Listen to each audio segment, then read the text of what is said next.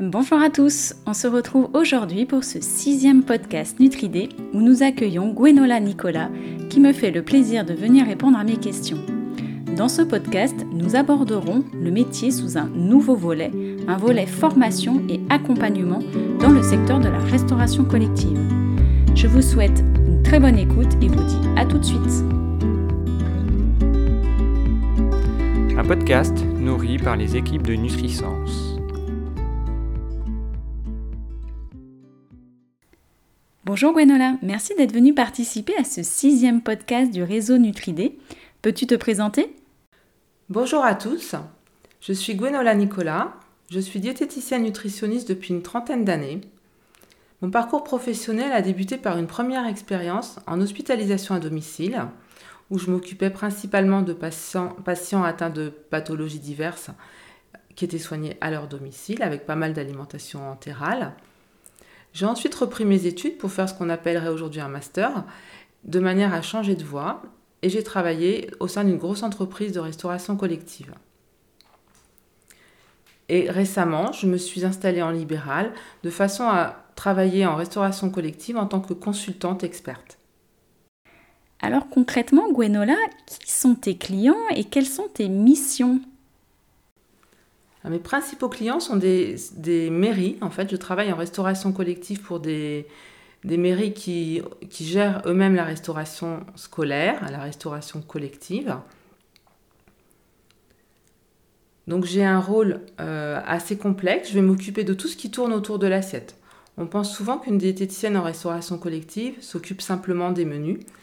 Mais en fait, on s'occupe également en amont du choix des produits, au niveau des appels d'offres, je lis les fiches techniques, je, montre aux cuisiniers ce que l'on peut choisir ou ne pas choisir. On a en ce moment, par exemple, beaucoup de produits qui sont euh, végétariens puisque c'est une demande actuelle et les industriels agroalimentaires nous proposent beaucoup de produits. Donc j'essaye d'orienter pour qu'on ne mette pas systématiquement dans l'assiette des enfants des, des produits issus de l'industrie agroalimentaire mais qu'on réapprenne à cuisiner. Je m'occupe bien évidemment des menus en lien avec le cuisinier. Alors il faut savoir qu'on a la réglementation, on a également à prendre en compte les aspects techniques, la hum, complexité de la livraison, euh, certains produits peuvent pas être préparés très longtemps en avance, euh, les livraisons, etc. Donc pas mal de choses qu'il faut voir en amont, c'est pas simplement sur le papier des menus, il faut qu'ils soient réalistes après, réalisables surtout. Et enfin, point important qui ne se voit pas, mais tout ce qui est hygiène. C'est évidemment très important quand on prépare 2000, 3000 repas par jour. Il est bien évident qu'il faut avoir des règles d'hygiène extrêmement strictes de façon à servir des repas dans de bonnes conditions. Donc au quotidien, ça va être la mise en place euh, de repas à thème. Je vais suivre des indicateurs. Je participe également à des temps de rencontre avec les parents, des commissions restauration, des groupes de travail avec des équipes municipales. Je vais faire des formations auprès du personnel. Je vais réaliser des audits de la cuisine centrale, des audits des offices.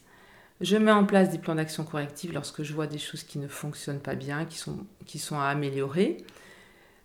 Je mets à jour, je suis le plan de maîtrise sanitaire. Auprès des écoles, je suis également les protocoles d'accueil individualisés, principalement pour des enfants qui vont souffrir d'allergies. Euh, j'accompagne aussi ce qu'on appelle la DDPP, anciennement les services vétérinaires, donc qui sont en charge, donc direction départementale de la, de la protection des populations, qui sont en charge de l'hygiène. Donc lorsqu'ils viennent, je visite la cuisine avec eux et je réponds aux questions et je mets en place un plan d'action suite à leur rapport. Ce plan d'action que je suis évidemment. Je m'occupe également au niveau nutritionnel de faire des animations auprès des enfants, animations nutritionnelles pour les inciter à goûter à différents aliments, à découvrir des goûts différents. Je travaille sur la lutte contre le gaspillage alimentaire, qui est un point extrêmement important, surtout avec euh, l'actualité que l'on a en ce moment. Et je peux également avoir des actions complémentaires au niveau de l'alimentation de l'enfant en tant que formatrice auprès de, des personnes âgées avec le portage à domicile. Je travaille en lien avec les CCAS. Et je m'occupe évidemment de tout ce qui est veille, que ce soit en, les lois auprès de la, au niveau de la lutte contre le gaspillage alimentaire, tout ce qui est développement durable, environnement, tout ce qui est hygiène et nutrition évidemment. Donc ça fait partie de mes rôles. Tu nous as parlé de formation. Peux-tu nous préciser quel type de formation tu proposes à tes clients? Alors, en premier lieu, je forme évidemment à l'hygiène. Tout ce qui est tous les nouveaux, euh, toutes les personnes qui travaillent nouvellement dans une cuisine doivent être formées. C'est obligatoire, les règles d'hygiène de base. Et ensuite, on a des règles spécifiques à chaque établissement. Donc, j'ai établi différents modules de formation en fonction bah, que ce soit des cuisiniers qui travaillent dans la cuisine centrale ou en office. Je m'adapte au, niveau de, chacun par rapport aux, besoins.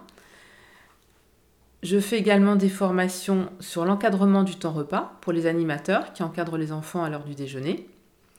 Et j'ai également créé un module de formation pour les auxiliaires de vie qui s'occupent du portage des repas à domicile et de l'accompagnement des personnes âgées à domicile, qui sont souvent des personnes très fragiles puisqu'elles sont prises en charge par le, par le CCAS. Et euh, donc je les forme à la prévention de la dénutrition, à dépister les, signes.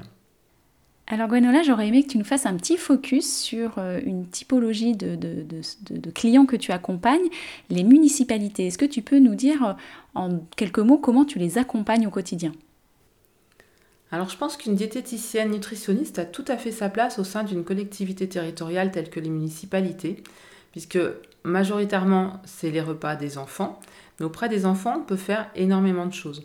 Donc on peut faire des ateliers qui vont être éducatifs pour les sensibiliser à certains aliments, donc avec une éducation au goût, une éducation à la diversité, une éducation aussi à tout ce qui est environnemental, les sensibiliser. C'est un âge où ils sont très réceptifs. Et on va, par les menus également, euh, avoir un rôle pour avoir des menus qui soient, qui soient variés, qui soient équilibrés, pour pousser également les cuisiniers à, sortir de leur zone de confort, puisqu'ils ont un petit peu tendance à répéter toujours ce qu'ils connaissent. Donc on va leur donner de la méthodologie pour travailler. Moi, certains, je fais les menus, d'autres, c'est eux qui les font, je les valide simplement, mais je leur donne des outils pour les faire plus facilement, pour que ce soit varié. Également, on a aussi un rôle important au niveau, même si ça concerne moins de personnes, mais au niveau de la prévention de la dénutrition des personnes âgées, puisque les, CCAS dans certaines villes s'occupent du portage des repas. Alors, ce n'est pas forcément le cas partout, mais ceux qui l'ont, c'est une chance. Et on va, je vais pouvoir les accompagner en, donnant des informations. J'ai créé un petit flyer sur un établissement, enfin sur, sur une municipalité. Euh, je vais faire des actions de prévention en, tant en termes d'ateliers avec des personnes âgées. Donc il y a beaucoup de choses à faire à différents niveaux. Et puis il y, a les crèches également où on peut avoir des actions. On peut aussi rencontrer des parents. Donc c'est aussi un, moyen, les élus, des représentants de parents d'élèves. Donc c'est aussi un moyen de toucher les familles et d'apporter de l'information puisqu'ils en ont souvent besoin. Alors merci Gwenola pour ce témoignage car on voit au travers de ton portrait de nouvelles missions, de nouvelles compétences au métier de diététicien et notamment dans l'accompagnement des sociétés privées au public et notamment l'intérêt et la diversité hein, des actions des diététiciens en restauration collective. Merci beaucoup Gwenola. Merci Aline pour cet échange.